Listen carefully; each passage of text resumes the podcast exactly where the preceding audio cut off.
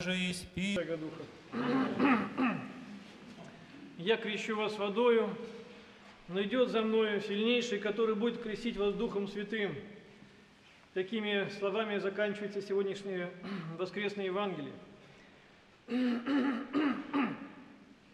И как это Евангелие хорошо перекликается с памятью преподобного Серафима Саровского, чью память мы сегодня празднуем. Потому что, наверное, две самых таких э, известных его фразы «Радость моя, Христос воскресе», когда он с этими словами он встречал каждого человека, приходящего к нему в течение любого, в течение всего года. И второе, наверное, уже в наше время не ставшая известной, широко известная его э, фраза «Стяжи дух мирен, и тысячи вокруг тебя спасутся». И вот вторая вот эта фраза, она тоже очень известна, вернее, э, хорошо перекликается с сегодняшним евангельским чтением, что когда Иоанн говорит о Христе, который будет крестить Духом Святым. Э, вот эта фраза э, «Стяжи дух мирен, и тысячи вокруг тебя спасутся», она взята из, как вы знаете, из беседы преподобного Серафима с, с Мотовиловым о духовной жизни. Но в, в оригинальном тексте у Мотовилова «дух мирен» стоит с маленькой буквы. И некоторые исследователи э, этого текста, они говорят, что здесь речь идет о внутреннем мире, не о Духе Святом, потому что и, и, ну, Дух Святой всегда пишется большой буквы. А с маленькой буквы, значит, и речь идет о внутреннем состоянии человека, стать мирным. Но мне кажется, что если смотреть на весь контекст этой беседы, э, даже вот этого момента отдельно взятого несколько строчек, посмотреть вперед, то мы понимаем, что речь идет именно о, о Святом Духе, о стяжании Святого Духа. Даже если здесь имеется в виду Дух мирен, Мотовилов имел в виду, то Дух мирен является результатом стяжания Духа Святого. А в конечном итоге все равно Дух Святой является целью христианской жизни. А, и из других мест, из других бесед Серафима Саровского он выводит именно на первое место как раз вот именно стяжание Духа Святаго. Он э, хорошо понимал, что преподобный Серафим, э, что цель христианской жизни – это не внешние подвиги, а именно э, приобщение, соединение с Богом.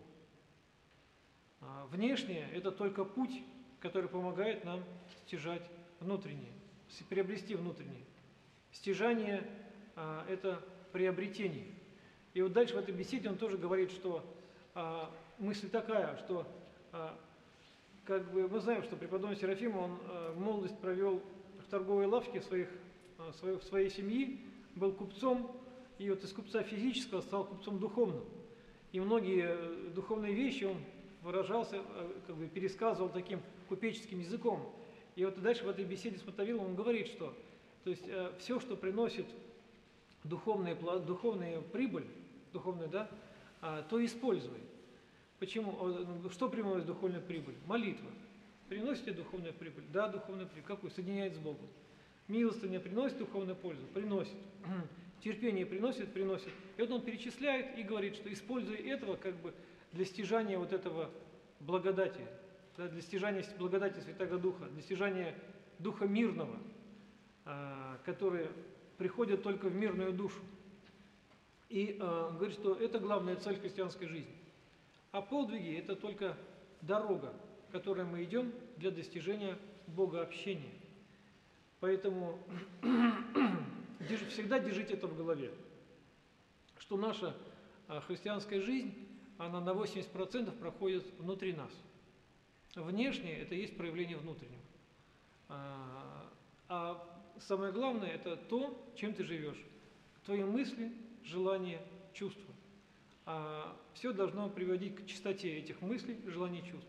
И а, только в мирную душу дается благодать Святаго Духа, который соединяет нас с Богом здесь на земле, а соединившись на земле, человек становится с Богом навсегда. И вот задача принять эту благодать, сохранить ее и не потерять. Аминь.